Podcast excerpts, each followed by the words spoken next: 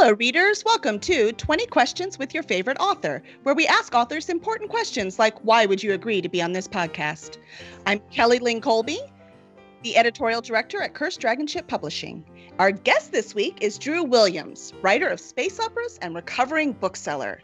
He loves to write, and he hopes you will love these characters and their story as much as he does. He also has very strong opinions about Moby Dick, which we'll ask him about later.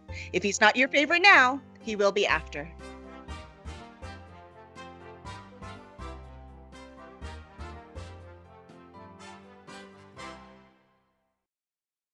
Yay!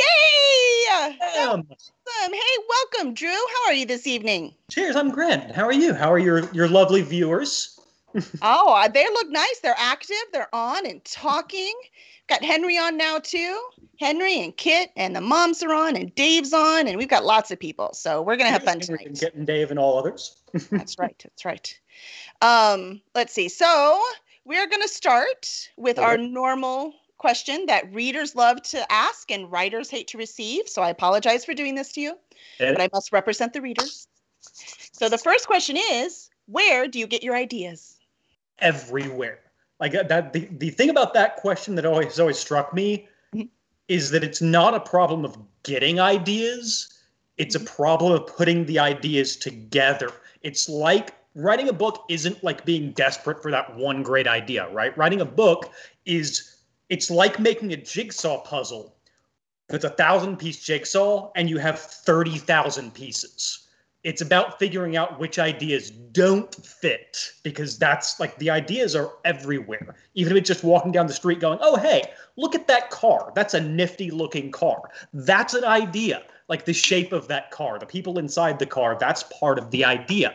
So it really is that notion of the ideas come from everywhere around you. They come from the books you read. They come from the video games you play. They come from the movies you watch. They come from your history, your friend's history, from everybody you know. It's just finding a way to sort of transmute them. You know, like that's the alchemy of storytelling, I think.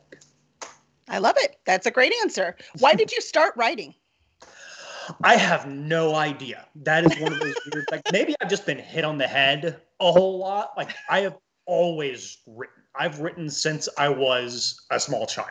Like, I don't remember a time where I wasn't telling stories and writing stories. Maybe I just like lying. You know, it could be that. I was a really good liar as a kid, too. But, yeah, I've always told stories. So I don't really know why. It's really more of a compulsive tick than anything else. Nice, nice. Well, at least you've put this to good use instead of becoming a con artist. I mean, it could have gone either way. Exactly. It really could have. Like that was the other option pretty much was, scamming old ladies in Boca Raton. Wait, did you choose wisely then? No, probably not. So where is your favorite place to write? Literally right here. Like where you are looking at is where I write. I just do it in the morning rather than in the evening because I like to write when I'm not quite awake yet. Like, basically, the self-critical part of my brain hasn't woken up. The part of the brain that's like, that sentence sucks. Like, that part's not awake yet. But, yeah, I am very much a creature of habit. I write every morning in the same place every day. Like, I can't do it well if I'm not there. Like, I'll jot down notes everywhere. But, no, the act of writing I do right here at my desk every morning. That's very clever. I think Hemingway always said, "Write drunk," and I think he just meant you need to turn off that critical part of your brain. So you figured out how to do it. Exactly, without the crippling alcoholism. Yes, yeah, I'm working on mine. No, I found out I can't write when I'm drunk because I think it's brilliant, and then I have nothing to work with later. So, in the early years where you try all the writing advice you hear. Yeah, exactly. Oh, well, you can get those great, great ideas. Speaking of where do ideas come from, some of those are really good ideas. It's just that when you actually try to write them, not so much. It doesn't work. Those pieces don't fit. Yeah, they really don't. They're kind of soggy. That's right. Depends on how good the night was. Let's see. In The Universe After series, you chose to tell the story in first person. That's pretty unusual for science fiction. So what influenced this decision? Interestingly enough, I write both in first and third. So I've written some things in first, I've written some things in third, and it really has more to do, it's a snap decision, right? It's almost the first decision you make when you sit down to write something. Like, you sort of have to decide. And that, when I make that decision, it really has more to do with perspective. It's how tight do I want this perspective to be on this character? Because I'm looking at it and going, okay, I'm going to have a sprawling cast. There's going to be dozens of characters going off on different adventures. Well, you're not going to want to write that in first, because you're not going to want to follow dozens of characters in first. You're going to want to do that in third. But if I'm going to be tight on a character, if I want to get that deep in their head, I really do prefer first for being in first person, for putting you in that character's combat boots. Like, it's just, it works immediately to me. Excellent. So your series is considered space opera. How would you define that genre? Space opera to me is very much science fiction without worrying about a lot about the science. And that's going to make everybody mad, but I mean, to me, that is kind of what it's almost not wrong. Important to me than the space part is the opera part. It's that notion of telling these sort of big melodramatic stories, right? That notion of these like sweeping sagas, a space saga. I'd take that too. I'd take that sort of like Icelandic thing. Like, but yeah, I like space opera. I love writing space opera because of that notion of sort of those big emotional beats are more what I'm looking for. Like, I'm not necessarily trying to figure out, like a lot of science fiction writers are trying to figure out, and good for them, they're better at it than me, but sort of that question of where technology is going and what's it going to make us, and those sort of big picture questions, those are great, but that's not necessarily what I'm interested in. I'm interested more in the human side of the story. Does that sort of emotional connection you forge with the characters? And to me, I think that's what makes space opera space opera. I love it. Makes sense to me. Let's see. Dave's got a question. He wants to know, who are your science fiction influencers or influences? That's an interesting one, because the number one name that comes to mind isn't actually a novelist. The number one name, I feel like, honestly, if you're writing science fiction now, you're either engaging with this name or running as far from this name as you possibly can, by which I mean you're then defining yourself by this name. And it's George Lucas. Like, I'm sorry, it just is. Like, George Lucas is the 800-pound gorilla in the room when it comes to science fiction. You're either writing sci-fi influenced by George Lucas, or you're writing sci-fi trying desperately to prove that you're not influenced by George Lucas. And to a certain extent, Gene Roddenberry is even the same way, I think, in that those sort of two visions of the future, it's a lot like Tolkien. Like, if you're writing fantasy, you're either acknowledging the influence Tolkien had on you, or you're going out of your way to write something as far from Tolkien as possible, which means you're acknowledging Tolkien. So yeah, honestly, it's got to be George Lucas primarily. I mean, it feels kind of like a cheat. Like, you're going to name authors. You're going to say Arthur C. Clarke, you're going to say Frank Herbert. That's all fair. And Robert Heinlein, I mean, even... he wasn't necessarily writing space opera, but William Gibson is a huge influence of mine. But yeah, honestly, number one with a bullet, George Lucas. Yeah. No, that's, I mean, with our generation especially, right? Assuming we're close enough to the same generation, that's definitely...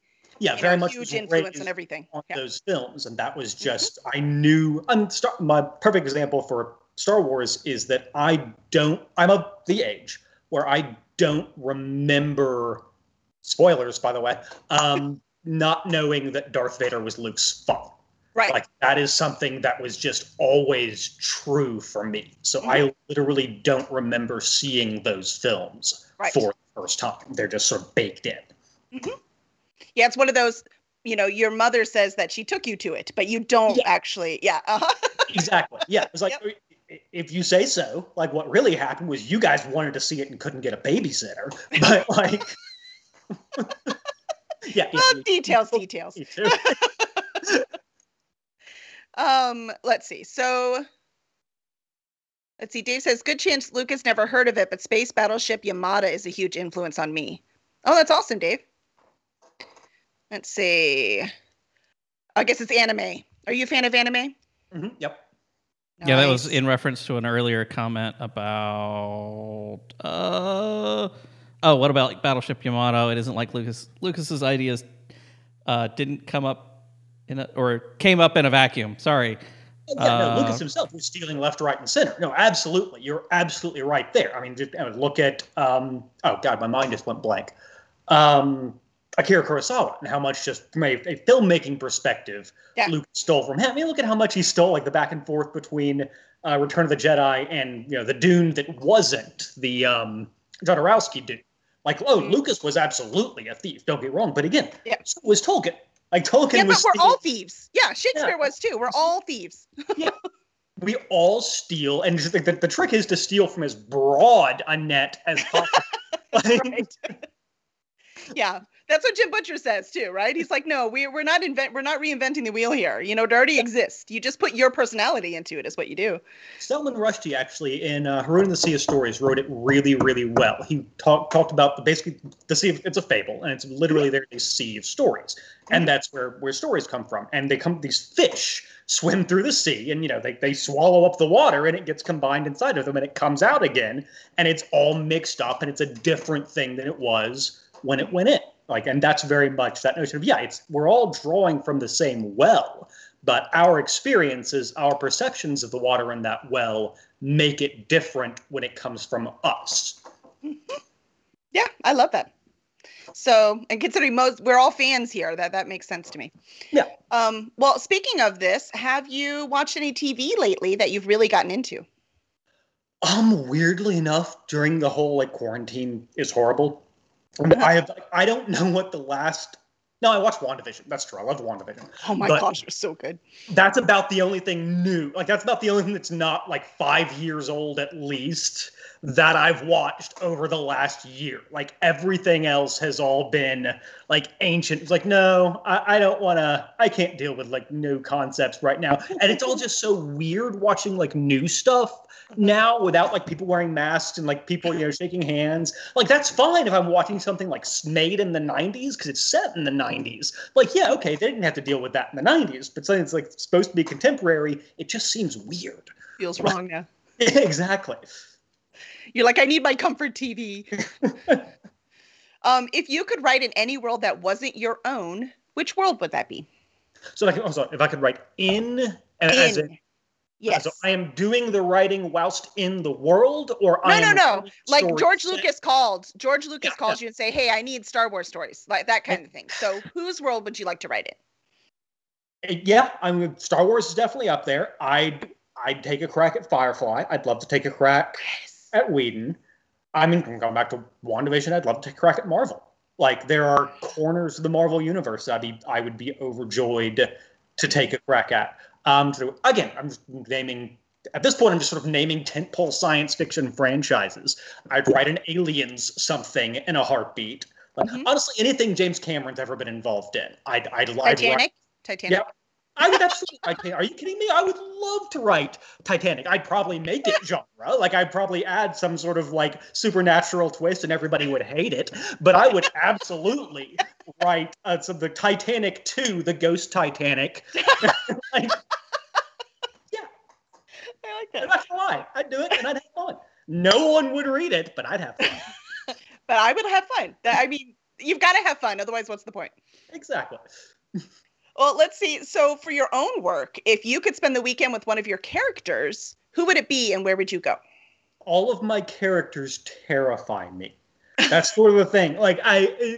These are all, they're very traumatized people who have been through these incredibly excruciatingly difficult times that I feel they'd all look at me and be like, oh, no, we have nothing in common. Person who's never had to fight for their life. Person who never you sit behind a screen and type stuff. That's no. Uh-uh. Yes, again, it's also just one of those, how would they know that I was their writer? Would I be some sort of, and then they'd really hate me for that, wouldn't they?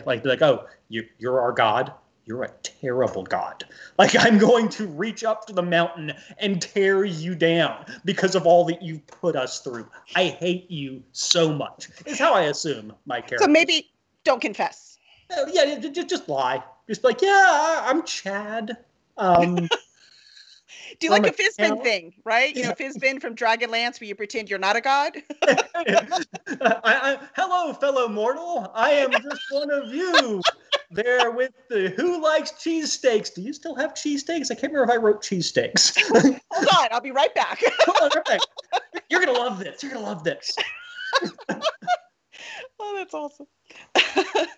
Well, that would be the worst, though. You know, I never thought about that, because we do torture our characters, right? Because that's how we really find out who we are, right? So if we're torturing them, I don't know, I'd want to spend a weekend with them because I'd feel guilty the whole time.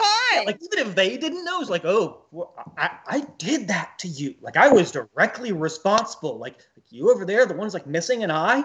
Yeah. I did. Yeah, that's a good to change that question. It's a mean question. What was I thinking? Again, my filter is a little bleak, so I'm going to turn a lot of these into avenues you maybe didn't expect. Well, that's weird you said that, though, because there's a lot of comedy in your work. So there's a lot of humor. There's humor, like, I read stuff, both in your books and interviews, when you're writing about other people's books, it's all humorous. So why do you put all that humor in there? Why is that important to you? It's a coping mechanism. It's absolutely, it's something I do when I'm nervous. No, humor, I think, from a writing standpoint, humor is very important to me because it's a cheat, because it's a shortcut. We like people who make us laugh. If someone is funny, we're going to like that character more. And that means we're going to care when awful things happen to that character. If I can make a reader like a character with 3 lines of dialogue, so long as at least one of those lines is a killer joke. Like, if the first thing a character says on the page is really funny, you're going to like that character. And you're going to be immediately emotionally invested in that character, which I think is what we're all looking for when we're writing these characters, is a way to get the reader involved. Yeah. Well, that's a good point. Like, when you mentioned Firefly, none of those people, at least most of them, are not really good people. Yeah. They make us laugh, and we forget about the, trauma until you see what they actually happened to them. And then you're They're flawed people, but we like them because they're funny, because they remind us sort of our friends, and we feel like we're part of that group. We feel like those are our friends, and we're rooting for them to succeed. Yeah, that's a good point. So as a bookseller, as you were in a previous life, what books do you recommend most often? Again, the thing about being a bookseller is it depends entirely on what someone comes into the store asking for. Mm-hmm. And here's the thing that I couldn't say as a bookseller, but I will absolutely say now, is the best thing you can possibly do is move people one rung up the ladder from whatever awful thing they're reading. So if someone comes in and really, really likes, I can't overcome the bookseller thing where I don't want to name a specific author because, like, I don't want to offend somebody. You might meet them someday. You never know. Exactly. Let's say they come in and they really, really like an author that you're like, wow, that's awful. You can't then immediately turn them on to an absolutely fabulous author, right? You have to find some place in the middle that you can sort of, like, gradually move them toward. But no, sorry, that was tangent. I loved selling Tana French, just because Tana French was that great answer to people. A lot of trends at the time when I was bookseller were those sort of psychological thrillers, those sort of genre writers, the Girl with Dragon Tattoo, there's another big one that is just completely slept by, the Gillian Flynn stuff. Mm-hmm. And when people would finish those series, they'd come in and look for something was next. And I'd always push them towards Tana French, just because she's one of my favorite authors, but she also filled that niche so well that if people liked that sort of book, they were going to like her. So again, I love her, don't get me wrong, but it was also because she was a good fit for what was selling. Nice. Good answer. I haven't even heard of her. I'm going to have to look it up. I must have missed something. Irish crime writer, so it's not a genre because it's mystery, but it's not science fiction. It's not fantasy. Oh, so not necessarily the same circles. We only sell speculative fiction, but I read everything. Oh, there we go. I love to read. Yeah. Reading, my personal reading habits. Yeah. Love it. No, I believe it's important to read widely. Absolutely. And we have someone on called Medusa's Mirror. I don't know if you know who that is. Yep. We have a new person on. Hi, Medusa. And Jacob joined. And yes, awesome. So I just read them just in case it's someone you know. I want the fans to know that you know that they are here. Oh, and remember, if you have any questions, put them in the thing. what's up. Remember that if they're not fans before, they will be after. That's the whole thing. Let's see. Oh, let's see. Dave says your titles are excellent. At what point in the writing process do you come up with the title? Different for all three books. The very first book was literally just called Stars the whole time. I am terrible, especially with first books in a series, with working titles. Like you're lucky I didn't just call it Space Opera. And the actual title was pulled from a line of dialogue in the book. And then the second one came to me, and I knew the second one before I even knew what the book was about.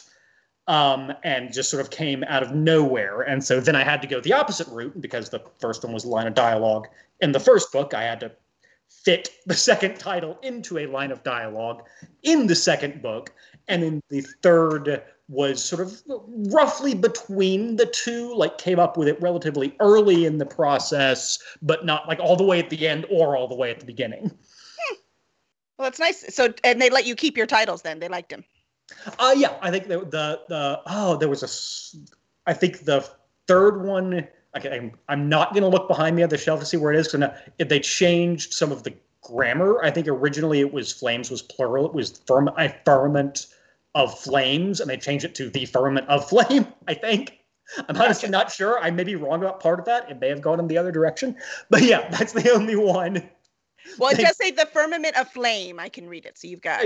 Okay, yeah. So originally it was flames was plural, and someone was like, "That doesn't work so well." I was like, "Okay, whatever you say." Whatever you say. Yeah. Sometimes you just have to let them have it. Yep, absolutely. I save my energy for the big fights. That's right. Exactly. That's exactly true. Just like raising children, you gotta pick your battles, man. Kit says the title's been taken. I think it was one of the earlier ones you were saying, like just the stars. But Kit, titles cannot be copywritten.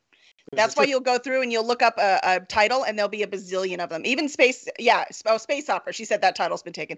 If you look up, no, you cannot copyright a title. You can name it anything. There were like three books called Pagan Babies. I have no idea what like cultural phenomena happened that three authors at roughly the same time decided that Pagan Babies was what they were going to go for. But one was like an Elmore Leonard book. I think the other one was sort of speculative fiction. I can't remember what the third was. But yeah, to the point that like you can't copyright a title. Yeah, three authors entirely separately all said Pagan Babies. That's what we're going to go with. Different genres and everything. Yeah. It's so weird. But yep, you could just use them. So one of the first things you learn... That's why one of my new books is called The Collector. And of course I was not smart enough to search how many The Collectors there were, but you know, it's okay. It's done. It'll be fine. It'll be fine. Let's see. So what hobbies do you enjoy to refill your creative cup? Weirdly enough, I pretty much all I do hobbies wise is consume creative media. So like I watch movies, I play video games, I watch anime, I read books, I read comics, but it's all sort of that sort of consumptive and mostly narrative media too. Like I like stuff with a story. I don't so much get into music. You know, I play guitar badly because I'm a white guy who at one point was in his 20s. Like that's just... It's required. Yeah, exactly. Like it's like, okay, here's what's going to happen. You can either be into sports or you can play guitar badly. Choose. And you're like, wait, running? Give me the guitar. Yeah. Exertion? No. But yeah, I honestly probably spend more time with video games than anything else, because that makes me feel like I'm active, even though I'm not at all. I always said, man, if I had to walk as much as my characters do in the games I'm playing, I would be in such good shape. Like my heart's pounding, my pulse is up. This is like exercise, right? This is cardio somehow. Totally counts. I say it counts.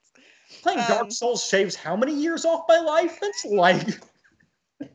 Oh, I just played Little Nightmares, the first one. And yeah, there was enough creepy things in there. My heart was going very fast. That scared the bejesus out of me. I actually just started that like about a week ago. And like was like, no, it's like 2 a.m. I need to find something with like plush cuddly pandas or something to play right now. Because no, I'll go back to this in the daytime. Oh, so creepy. It's so much fun. Let's see. So I asked you that one. What project that's in progress or not started are you most excited about? Okay. Can people actually answer that question? Because I feel like I feel like I'm like not allowed to answer that question. There are either various agreements that I would be breaking by answering that question, or I would absolutely jinx myself by that one's my mulligan. That's I'm gonna mulligan on that one. Oh, I see. I'm gonna have to ask you the hard one then. Yeah, if you don't like that one, we'll have to ask, what's your favorite flavor of ice cream? I am the most boring ice cream person in the world because my favorite flavor of ice cream is, I like Rocky Road ice cream, right? Mm-hmm. Rocky Road ice cream's good, but it's too strong for me because I'm a weenie. So I mix it with vanilla ice cream. Like I have to cut my strongly flavored ice cream. So I have two tiny cartons of vanilla and Rocky Road, and I mix them. Because I'm apparently like a Mormon. I don't know. Apologies to any Mormons in the audience. Gotta have that ice cream in. That's so funny. Let's see. We have... Oh, Kid has a good point. She says you can have a dead project that you liked. So is there a project that just didn't work and you had to put in a drawer? And again, I very much to me, those are still alive projects. Regardless, no matter how many people passed on them, no matter how many people said, you cannot publish this. You don't understand. You will be burned at the stake if you publish this. I don't care. As far as I'm concerned, that is still maybe one day somehow that will happen. It'll hit the right chord. But still, to me, it's alive. So I'm not saying, Kit, that you're dancing at the graveside of the child that I've buried, but this is a little bit. Fine. Let me believe. I need to believe. See, I just put them away and never want to look at them again. So, how about when you create the alien races of your world, how do you picture them? Do you sketch them out? Do you think of aliens from pop culture and extrapolate? Or do you look at your pets cross-eyed? I would love my ability to actually sketch them out. No, I tend to start with animals. I tend to start with, this alien race is, this animal but sentient. This animal, the basic question is, what would humanity be like if we had evolved from something other than simians, other than apes? And that's sort of my starting block, is sort of what does a creature that was an alpha predator like a crocodile, what happens when that creature evolves to our level of sapiens? How is their society different? How is their technology different? And so that's sort of, when they're facing very different conflicts during that evolution, conflicts with each other, conflicts with their ecosystem, how does that change? That's the question you always want to ask, right? When it comes to aliens, is how are they like us and how are they different from us? And somewhere in between those two is where you find it. But yeah, I almost always start with animals. In my head, it's very much, that's the owl one. That's the snake one. That's the crocodile one. That's the wolf one. That's sort of always my starting point. Excellent. So if you could have any pet in the world, what would it be? It would absolutely be a dragon, and it would very specifically be a dragon from Naomi Novik's Temeraire books. So what's special about those dragons? Hey, they talk. So pet is actually weird, a little bit of weird. No, that's okay. You're good. I don't want to be because that's actually a plot point in the series, is that they're basically being enslaved, and it's not good. But but yeah, they talk. They do that very fantasy thing where they bond with the human that is first there when they're born, and so they're I'm your best friend forever, and it makes you cry if you're a big weenie like me. And Novik's just a fantastic writer, and I love those books. But yeah, that's an easy answer. Done. Yeah, dragon's an easy answer. Yep. I have to tell some writers. Remember, only speculative writers write you. I'm it can be a pretend creature. What's this wombat nonsense? You can have a gargoyle, you can have a dragon, you can have a unicorn, unicorn dragon. Anything you want. One chinchillas. They'll all look at them, they take a dust bath. Even dragons take fire baths. That's cooler. I burned down your house. Chinchillas are pretty soft. You're pretty soft. No, I take a talking dragon too. That would be nice.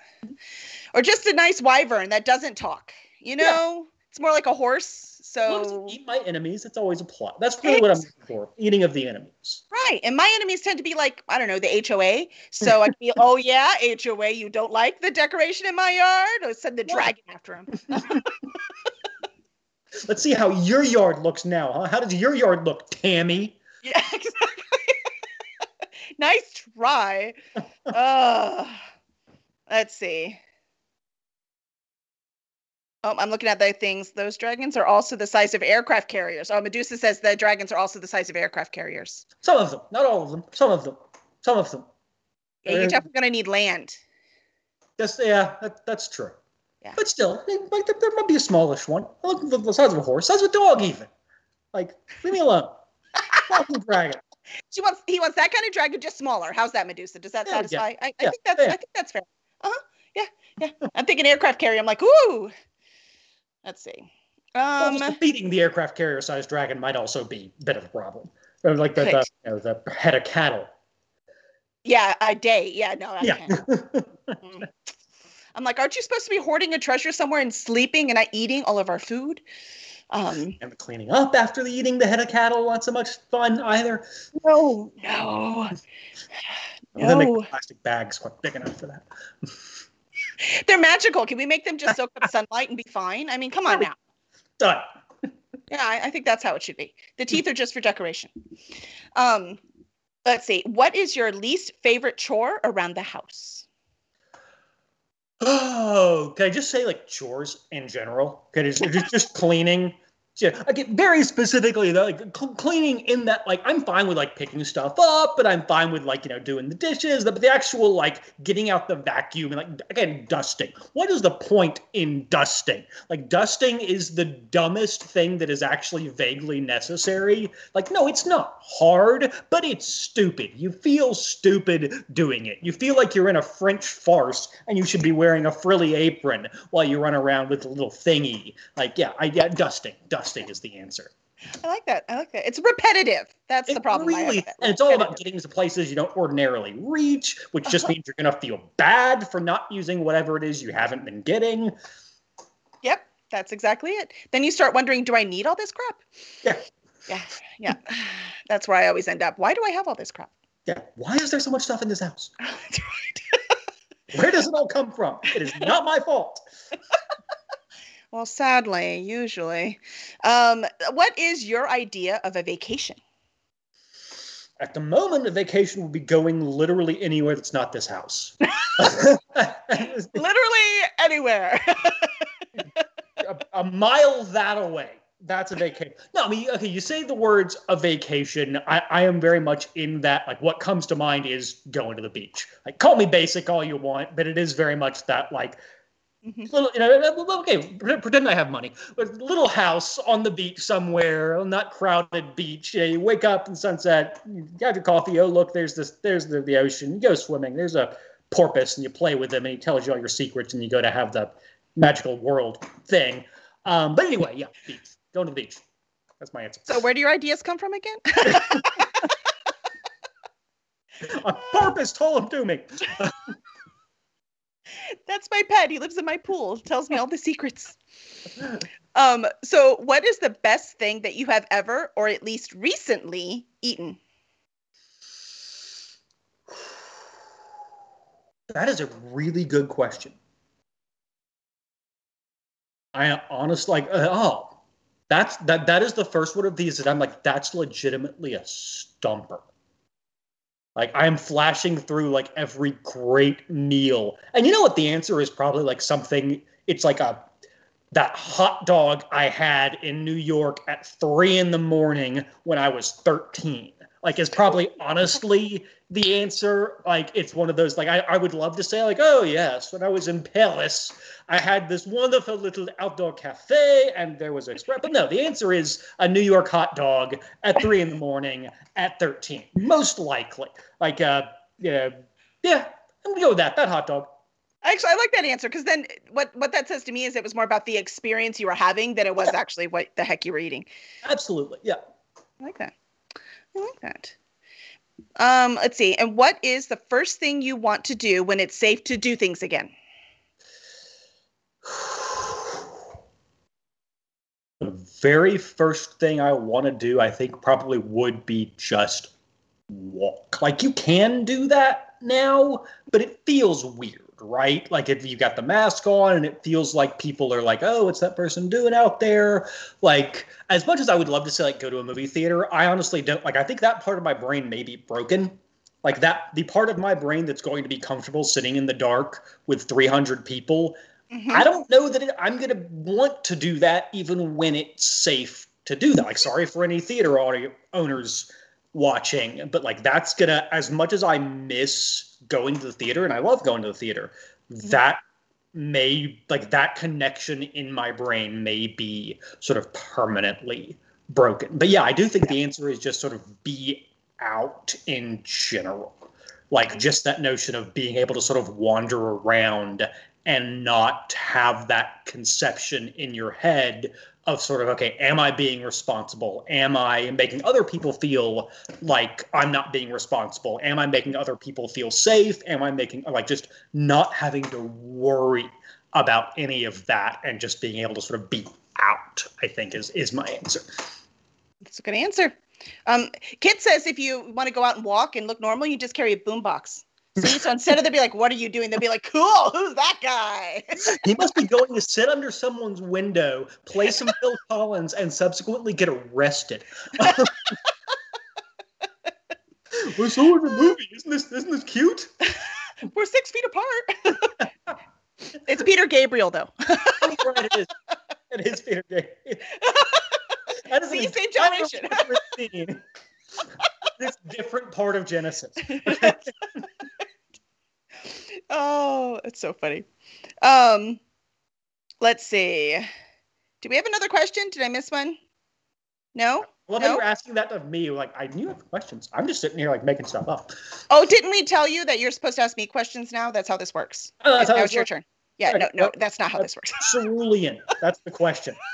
Figuring out where the question is in there is the question. I don't know. The first thing I think is sky. I mean, it's beautiful. Blue, gorgeous. I mean, there's probably some cerulean in here somewhere. Totally works. All blue. It's way to go. Yep. Let's see. Jacob says you should roam the earth like Jules. You know what? That is absolutely what I would do in it. And like, you know, some might call it being a bum, but they get shot in a toilet 2 days later. So who cares? It's fine. It'd be the most freeing 2 days of your whole life. I always think it would be fun just to roam, except I would be like, I'm hungry and I need a shower. It wouldn't last very long for me. Mm-mm.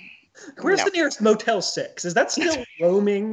Like, that's right. Technically. Like, I think even Kane from Kung Fu like got to sleep in a bed every once in a while. Right. Oh, that's hilarious. Let's see. Do you like beer? Do you drink beer? I'm actually a recovering alcoholic, so the answer is yes.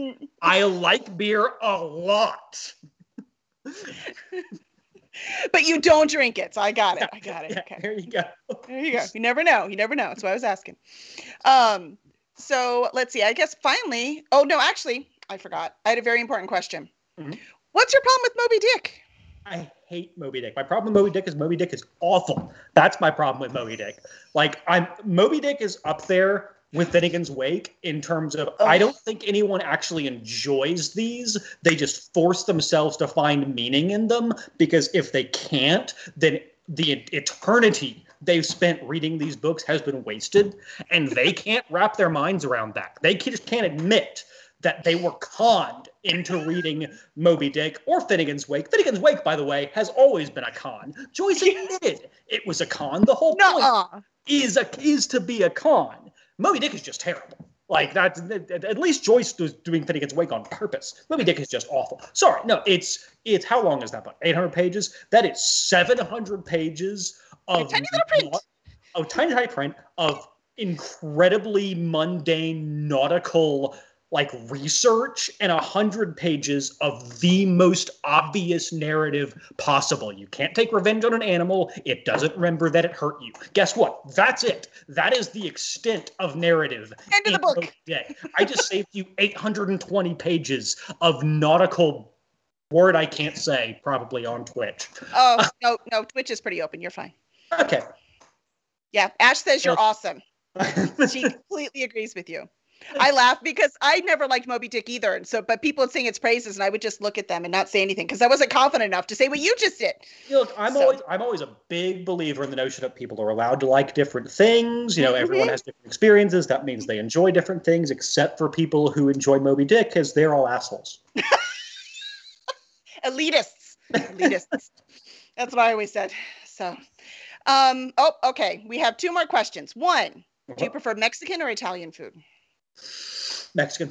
Like that don't be wrong. That's a harder question than I just immediately answered. So maybe it wasn't, but like I do love Italian food, but no, at the end of the day, it's Mexican.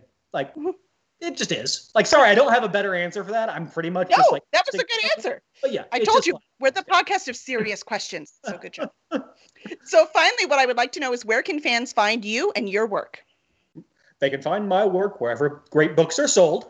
Primarily in terms of social media, I spend most of my time on Twitter. That's where I do, and I have no idea what my Twitter handle is. I think it's just DrewWilliamsIRL, which is the handle I use. But yeah, that's primarily where I do most of my musings. And yeah, the books, Universe After, Drew Williams, it's on Amazon. It's on, hopefully, at your local booksellers. If you know, you can buy from them because the quarantine, I don't really know how to do that pitch anymore. Everything is weird. It's all changed. There's no more book signings. I don't know how to sell books anymore. Exactly. Like I just had that knee jerk, like send them to the local bookseller. And like, hopefully I can still do that. Depends on what state they live in. True. All right. Excellent. Well, Drew, you were awesome. So everyone, please get Drew's books and don't forget to leave reviews. Reviews are the present that you leave for your author. And also please review this podcast so that more people can find us and discover all these amazing authors. And we will see you next week when we have Laurel McArgon. So that'll be fun. So we'll see you next time. Thanks, Drew.